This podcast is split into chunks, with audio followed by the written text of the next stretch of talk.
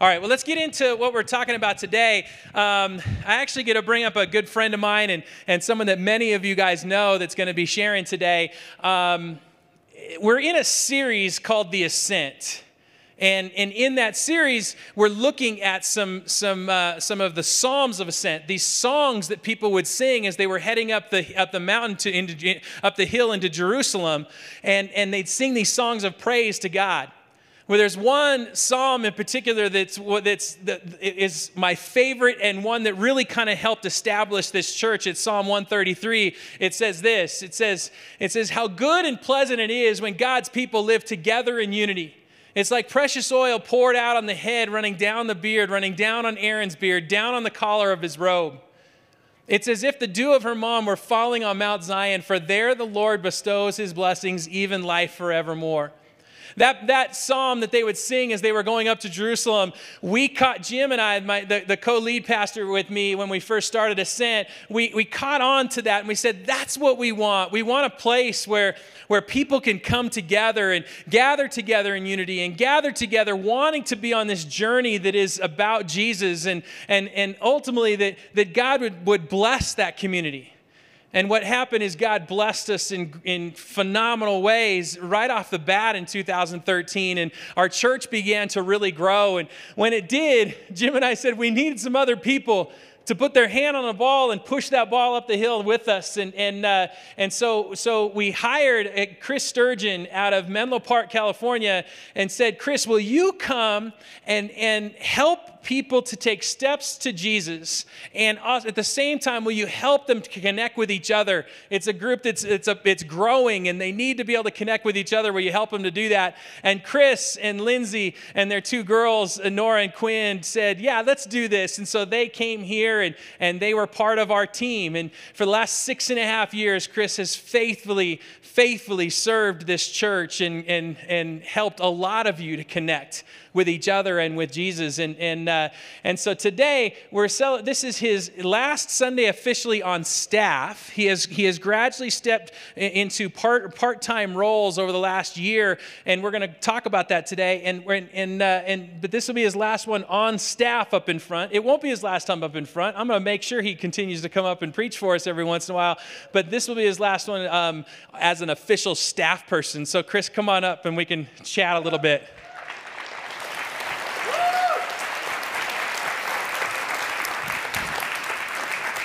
Before you get started, let's chat for just a second, okay? Yeah. Chris, when you first came, what was that like when 6.5 years ago? It was interesting. I remember it being very cold. Cold in the state or cold in this building? Well, no, in my previous church, we were able to control the temperature in our buildings. Oh, and, yeah, heat. So when I first got here 6.5 years ago, it was a very different stage in the church. We were renting this building. We did not yet own it.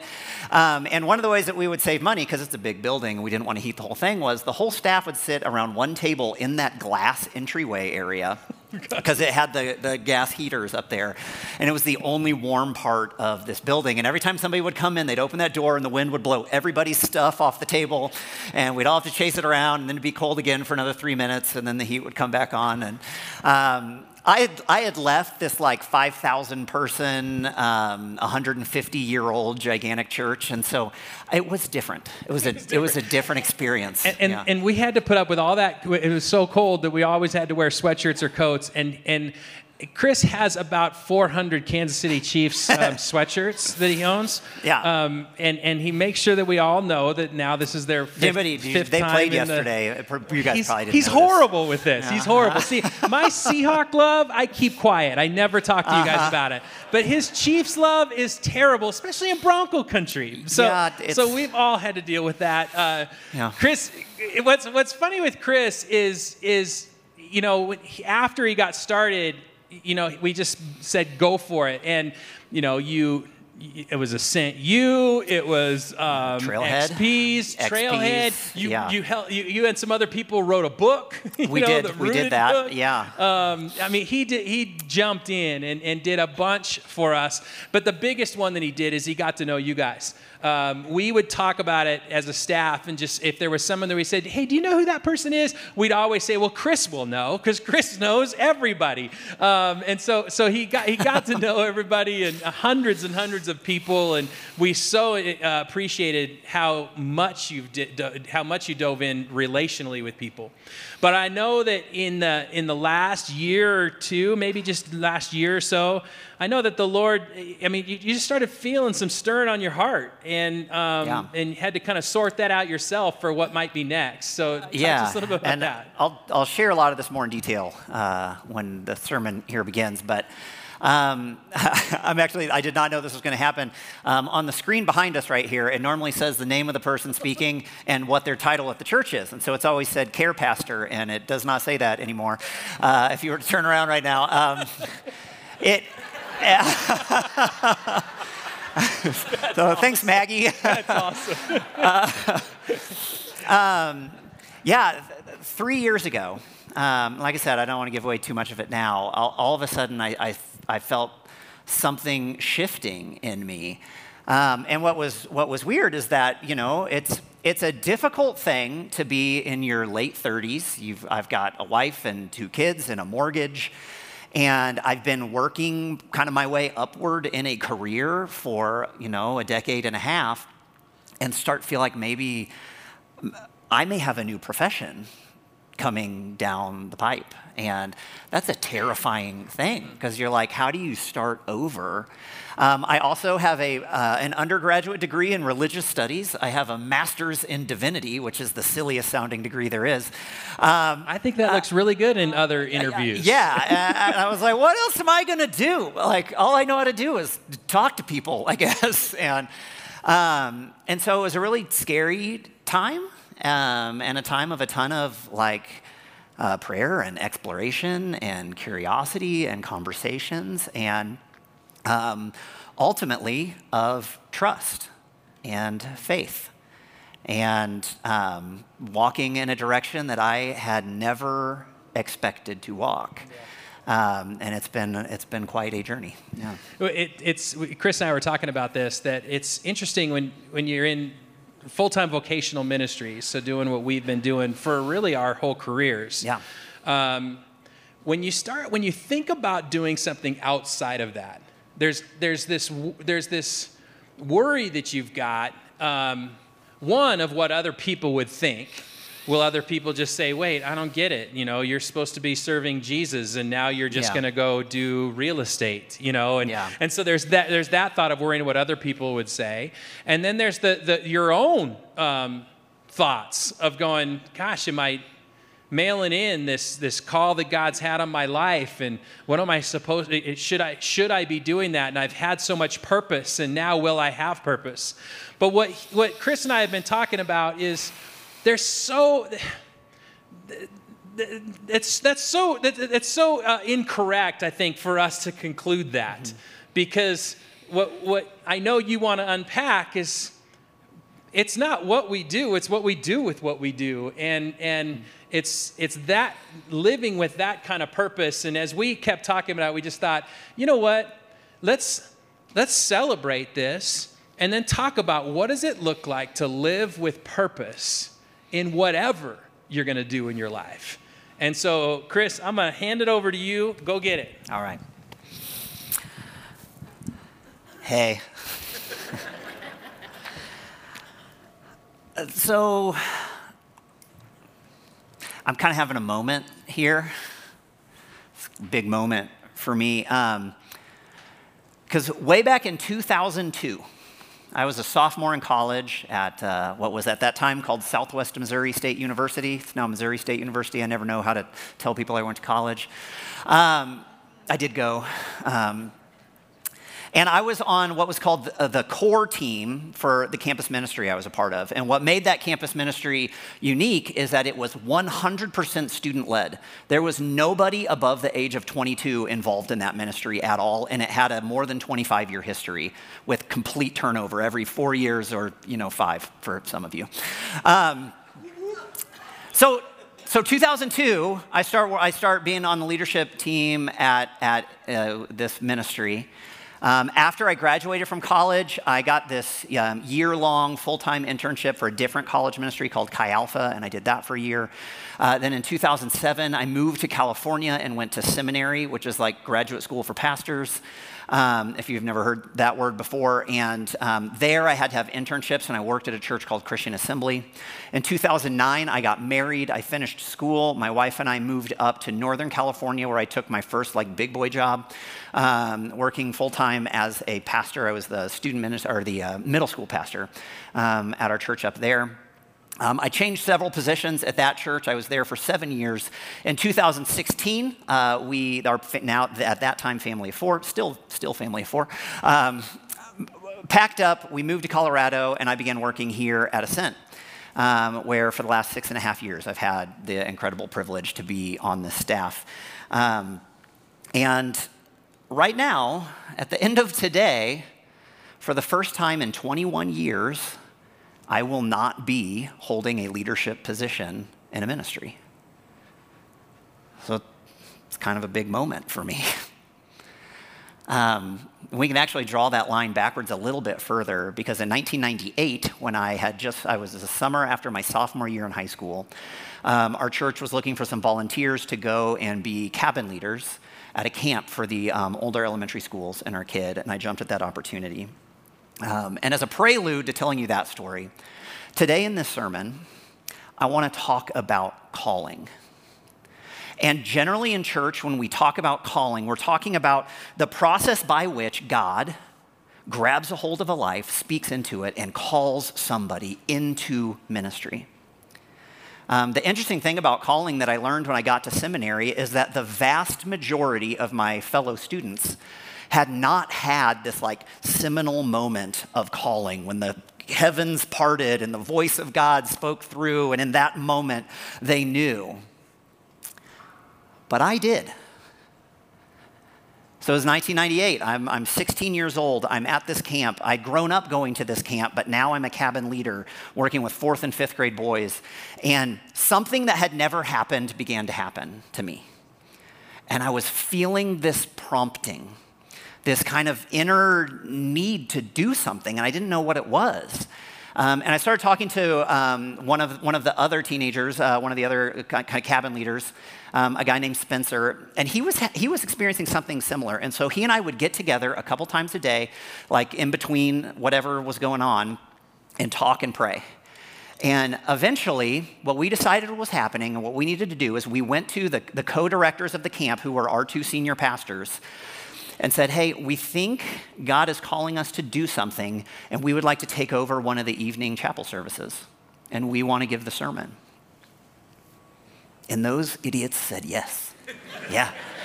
I was a student ministries pastor for a long time. I cannot imagine turning loose of one of my sermons that I'd spent so long with the whole, it's 5 talks and they got to build and then this happens. But they let us do it. And even more foolishly, they did not proofread anything we were going to say. And I think back to my first sermon and I shudder. I mean, incredibly developmentally inappropriate for kids that age, highly emotionally manipulative, and downright theologically false, right? It was a mess. And somehow, God did something powerful through it. I got to watch as these students, but not even just the 4th and 5th graders who were there, but some of my peers and friends who were also cabin leaders. I got to watch God grab a hold of their lives in ways that I have seen played out over decades now. It was this incredible experience. It's hard for me to fully go back, and it leads to what is going to be the key theme of everything I'm going to say today. I'm going to say this a bunch of times, but because I want you to be able to quote it at the end, and this is it. This is the theme of our talk. Are you ready? Our lives lived with Jesus are not about what we do for God, but about what God will do through the person who will submit.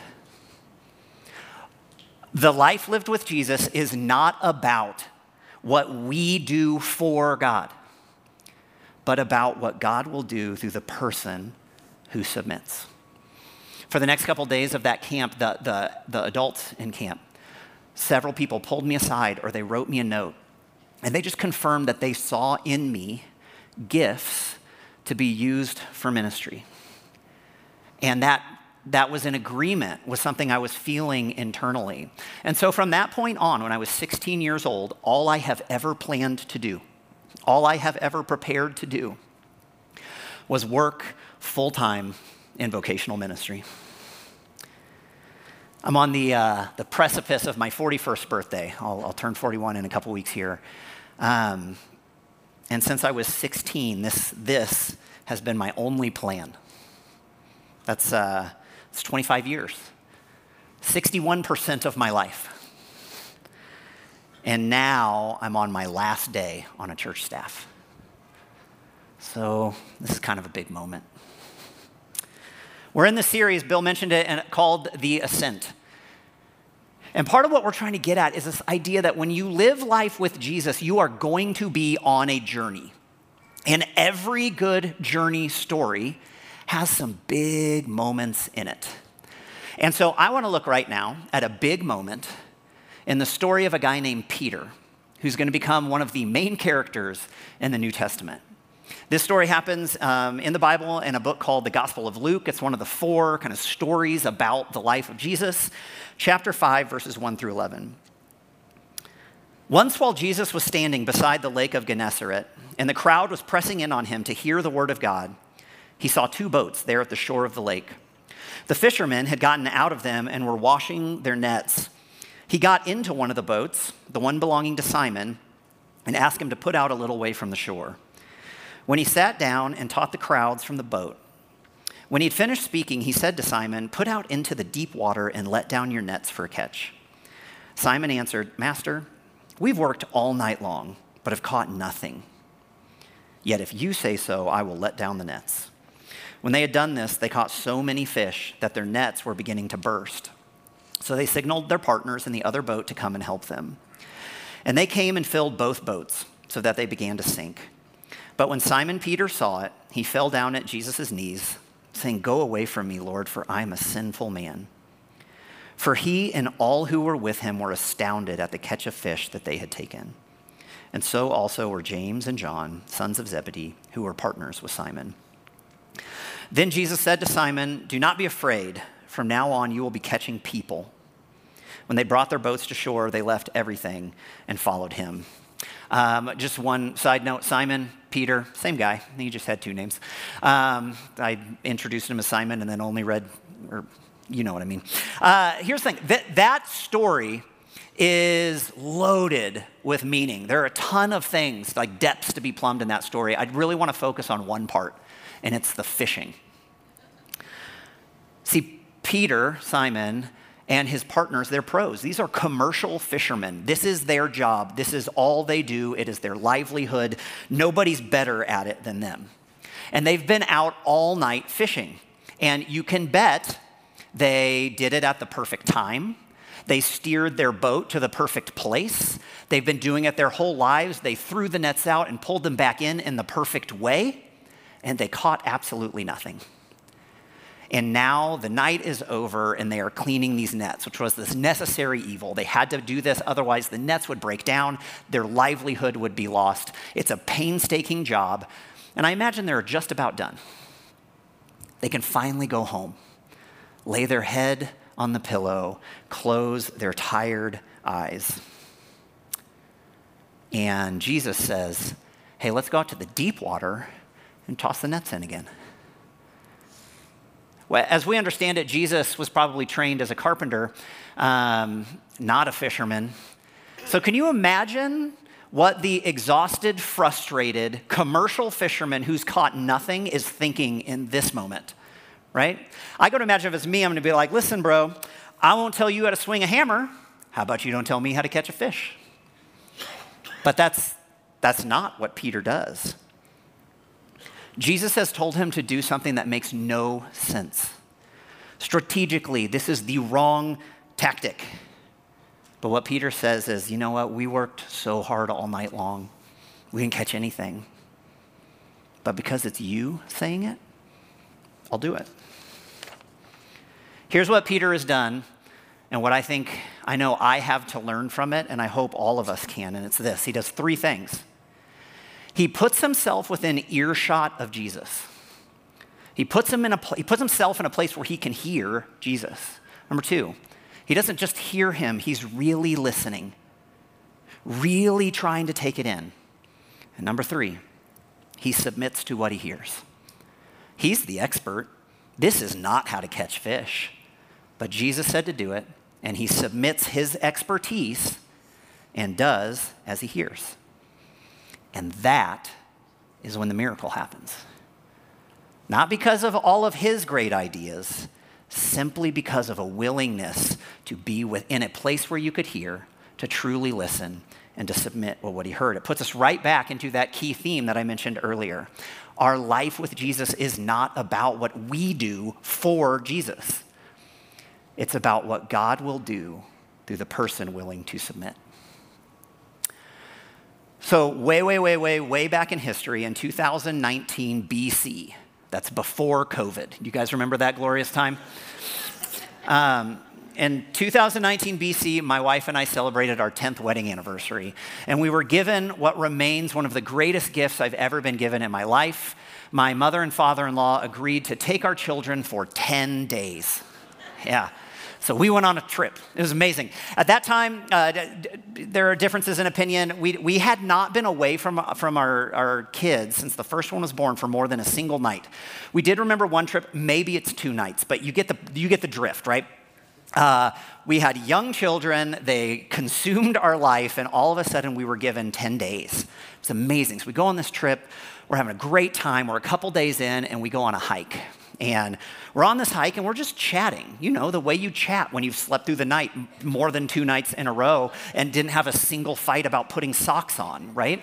So we're having that kind of conversation. And I asked my wife, Lindsay. My wife, Lindsay, is a mental health counselor. She's in private practice. And I say, hey, hon, do you think you'll always kind of do what you do now, just kind of be in private practice, kind of one-person shop? And she says, you know, I think I will. And she began to explain what she likes about her job and what some of the hard parts are, but how it fits our lifestyle. And we were having a great conversation.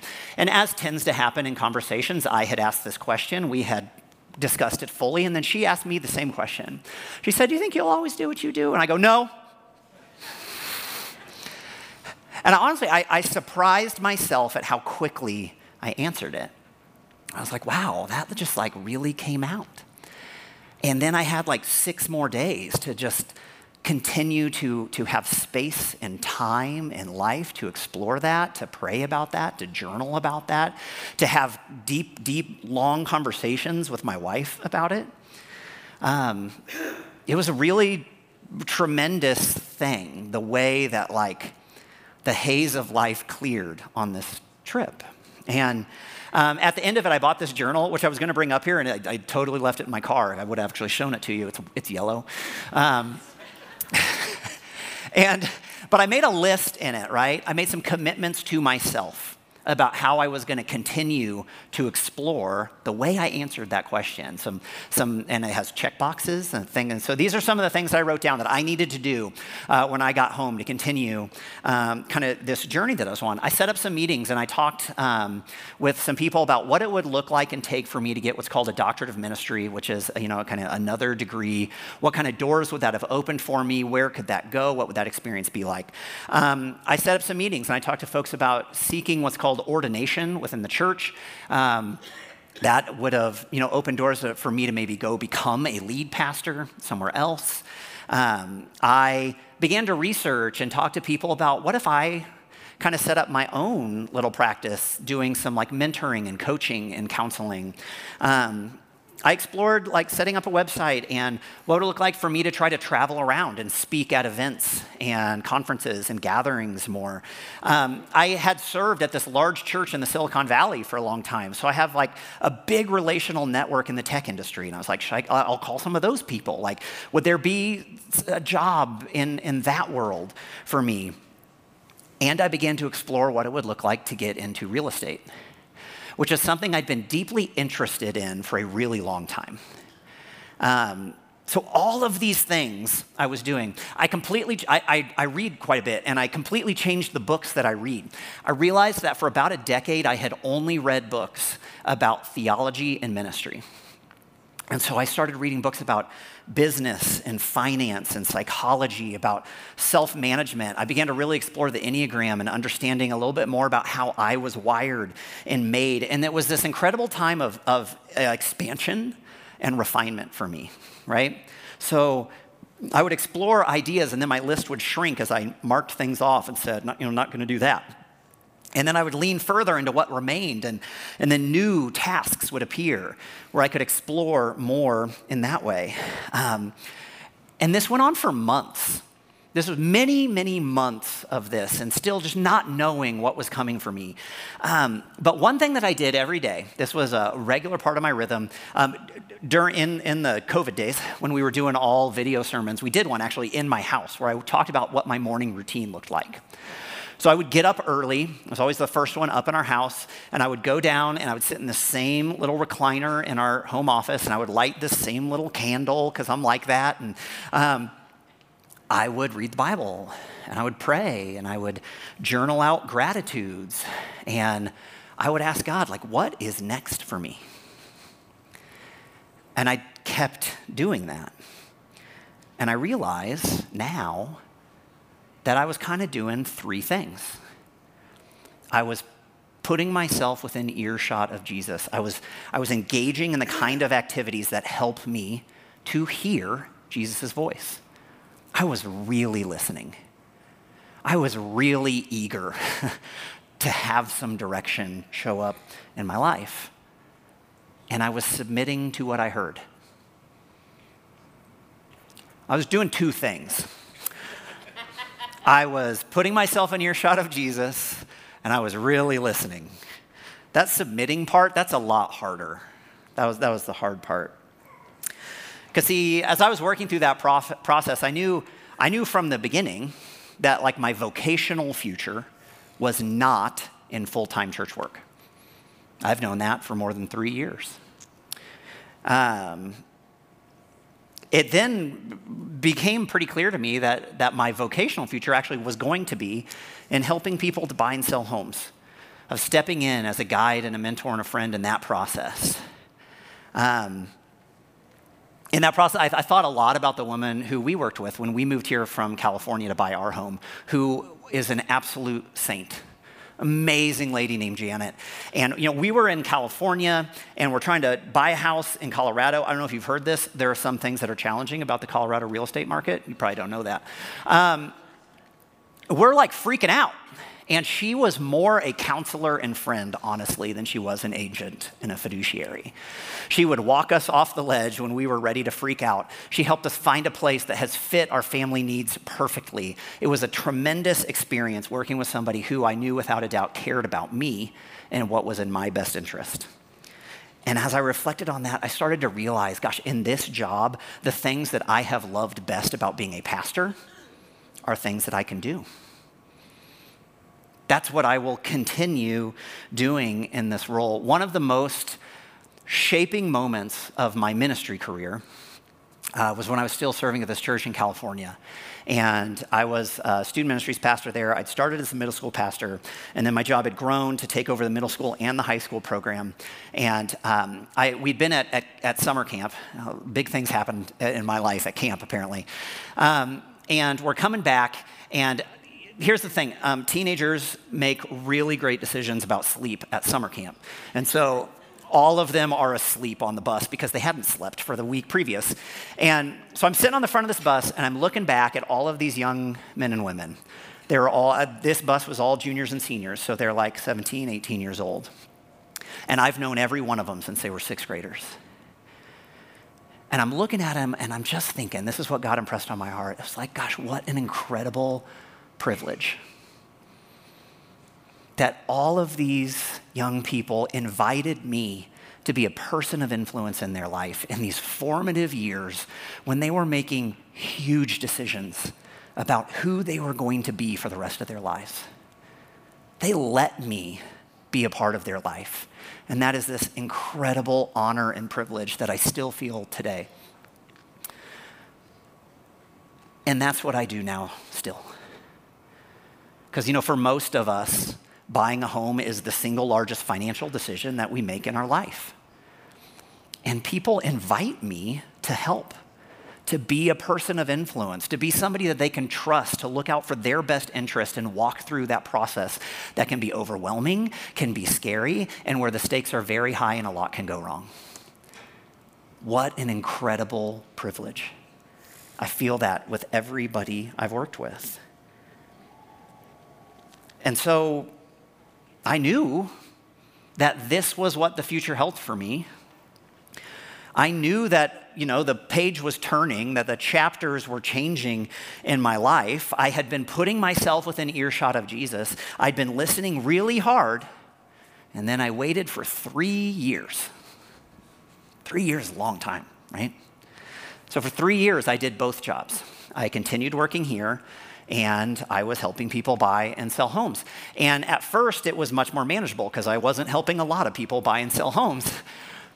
But as that business grew, it got to the point where I was working 2 full-time jobs all the time, and I was drowning, and I just couldn't walk away. And finally, Jesus stopped whispering, and he shouted in my ear, and it happened like this. I lead a men's Bible study on Tuesday mornings from 7 to 8. I will continue leading that, 7 to 8, come join us. We'd love to have you. And we were reading the Gospel of Mark, chapter 8, and there's this verse where Jesus says something that's oft quoted. You've heard it in one form or another. He said, "What does it profit a person to gain the whole world and yet lose their life or soul?" It's the same word in Greek. And I have heard that verse a million times, and I've always thought, you know, gain the whole world. Well, what's that mean? That means money, power, success. Means those things. But our conversation that day turned to, what are the things in your life that actually you pursue to the detriment of where God may be calling you? And as we talked, I realized, man, it's not money, power, success for me. It's approval. I have a deep desire to never disappoint anybody. And the thought of sitting down in front of Beth, our exec pastor, who was my supervisor, and saying, I can't do this anymore. I gotta let this go. I couldn't do it. That's what was keeping me there. And so finally, Jesus raised his voice. I got the message.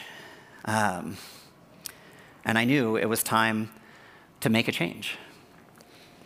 I realized that if I was actually going to submit to the leading of God in my life, I had to actually lay something down instead of trying to carry everything.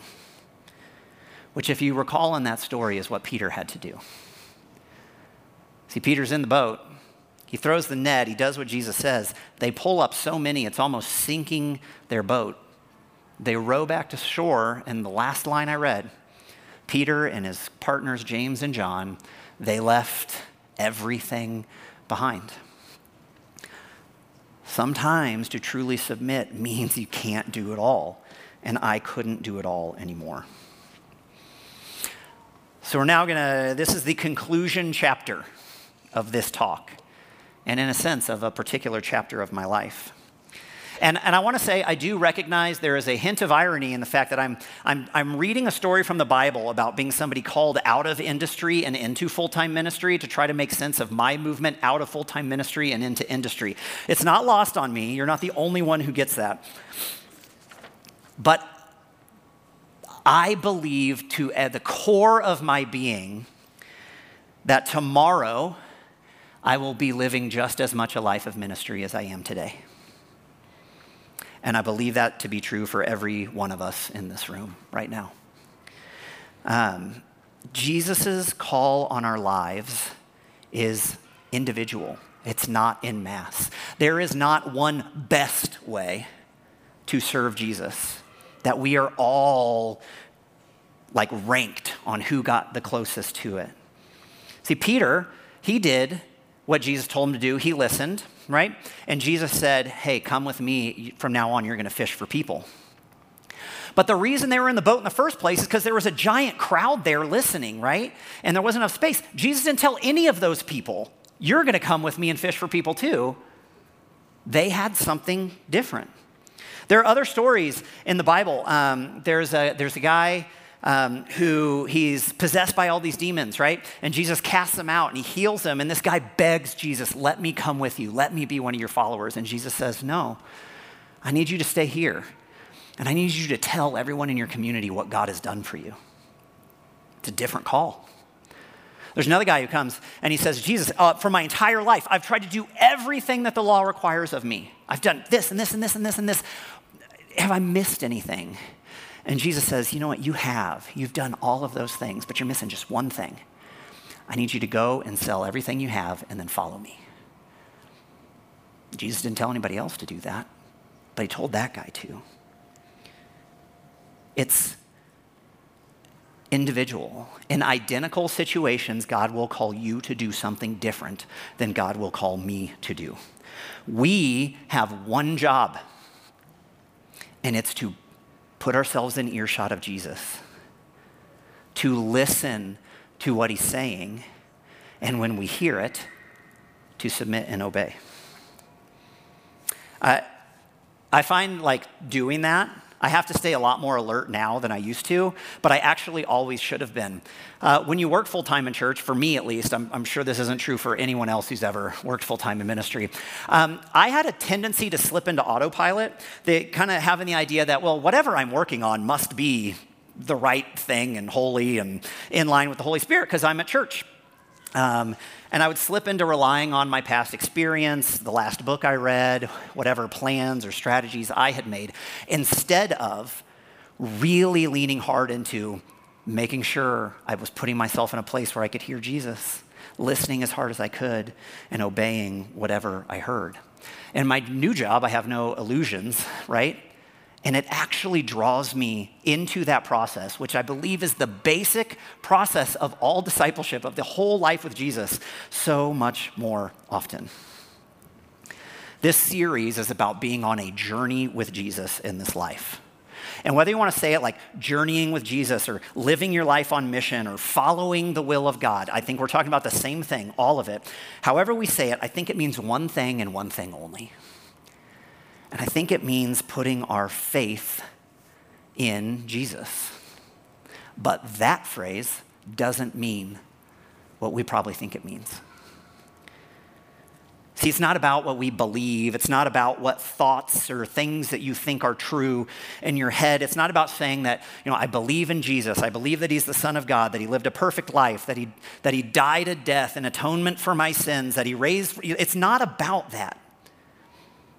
It's about listening and doing, trusting and following, even when it doesn't make sense.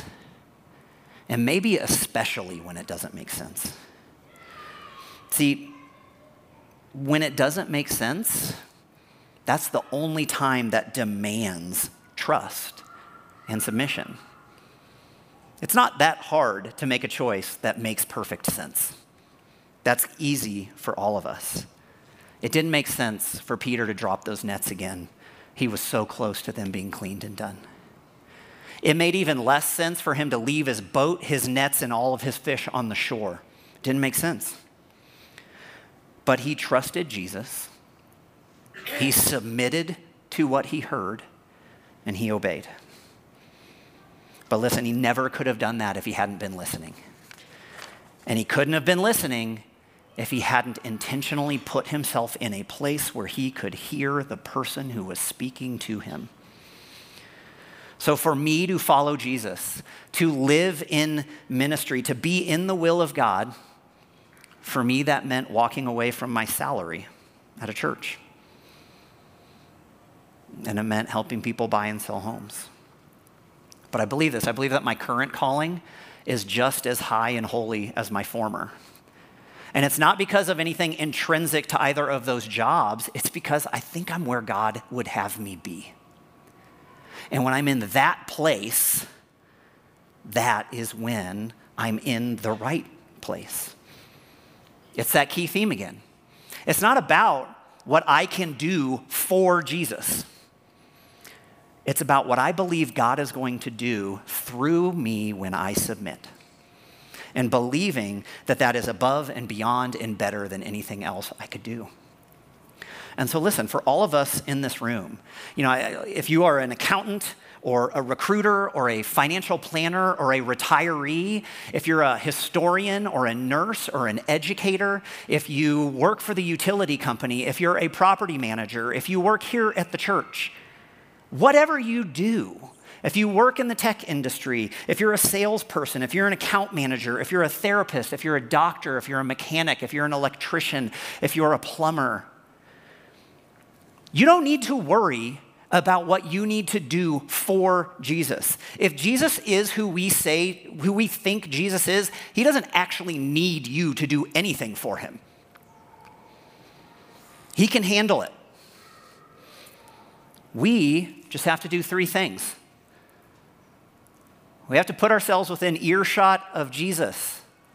However that works for you. For me, it's the same seat in my office. Maybe it's that great video John did, all the things that they're putting together. If you haven't met John, he has a line item in his budget to take you to lunch. Take him up on that. That guy's great. Be a part of a circle. Be a part of a core group. Be a part of a Bible study. Go on a walk with a friend who feeds your soul. Do whatever it is. It's different for everybody. I don't care what it is for you. Just do it. Put yourself in a place where you can hear from Jesus. And while you're there, listen hard. The men's Bible study on Tuesdays, I've started the same way every time we have ever met. And I start it by saying this way: listen, we're not here to get merit badges. We're not here to earn Bible study points. There's only one reason it's worth your time to read the Bible, and that is to be changed by it. So as we read and discuss today, be listening for where that opportunity might be for you to be transformed and to walk away different because you are here. Listen. Put yourself in a place to hear. Listen as hard as you can, and then obey. Do what you hear. That's the whole life with Jesus, distilled into three steps. And while, listen, I make no promises that it's going to make your life easier. It's not going to spare you from hardships and heartache. That's still going to come, but I do believe that it will make your life better. Not easier, but more abundant. Recently, my wife shared with me a conversation that she had just like a week ago with a friend here at church. And her friend asked her, she said, "Lindsay, how are you feeling about Chris stepping off staff?" And Lindsay shared her answer with me. She said to her friend, she said, "You know, Amy, I feel like I'm finally married to the version of Chris I've always wanted to be married to." And listen, not because I was some disaster, horrible husband, right? Like, that wasn't a criticism for me. But she said, it's more like seeing you go from 70% to 90%. More alive. She said, "Chris, you bring more energy and joy to our house. You're more curious. You ask more questions. You are more present. You are a fuller version of yourself. Plenty of stuff still goes wrong in our life.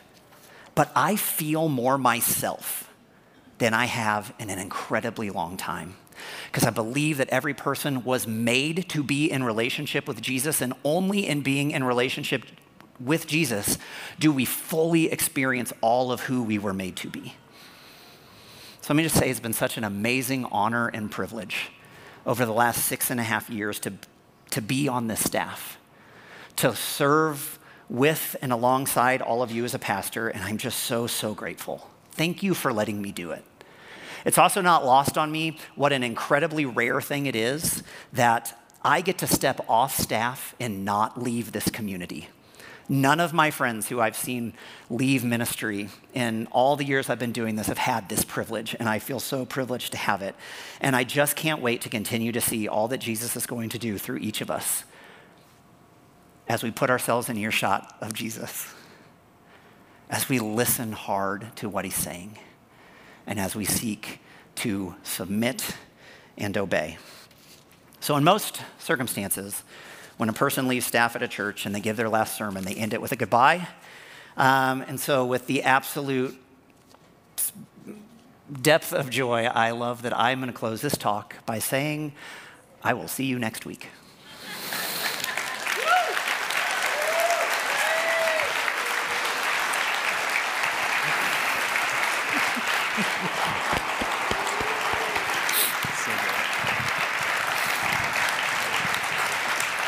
Yeah. I'll let this linger for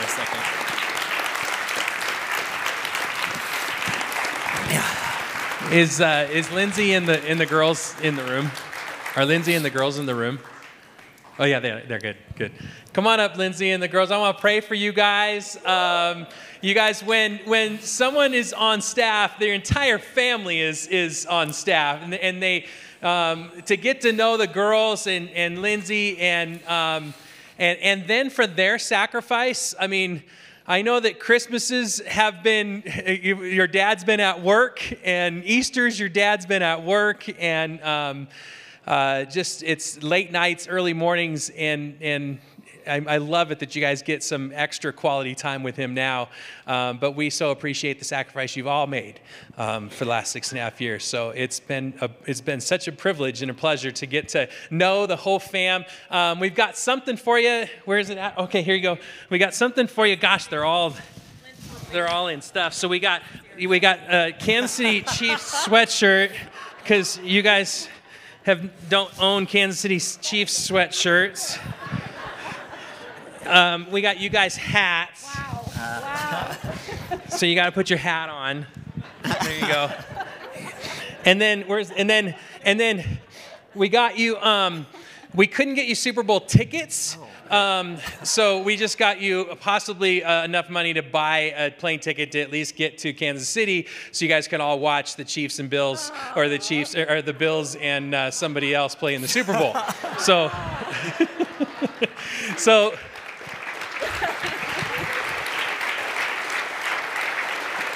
let's pray for these guys, and then we'll sing one last song together. God, we are so thankful for the Sturgeon family.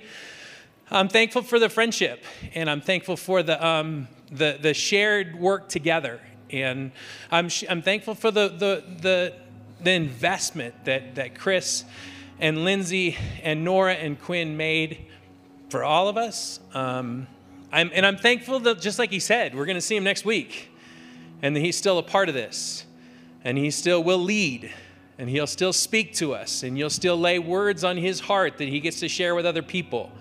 I'm thankful that we get to see Nora and Quinn running around here, and I'm thankful for 6.5 really good years, and I pray that you would bless this next stage for their life. I pray that he'd sell homes, and I pray that people would use him to do that, and that they would be blessed because he gets to walk with them, and I pray for every single person that's in this room that tomorrow morning wakes up to their jobs. And I pray that they would seek you out and know that they have purpose because of you. And then may we each live our life that way. So we thank you so much for this family. It's in your name we pray. Amen.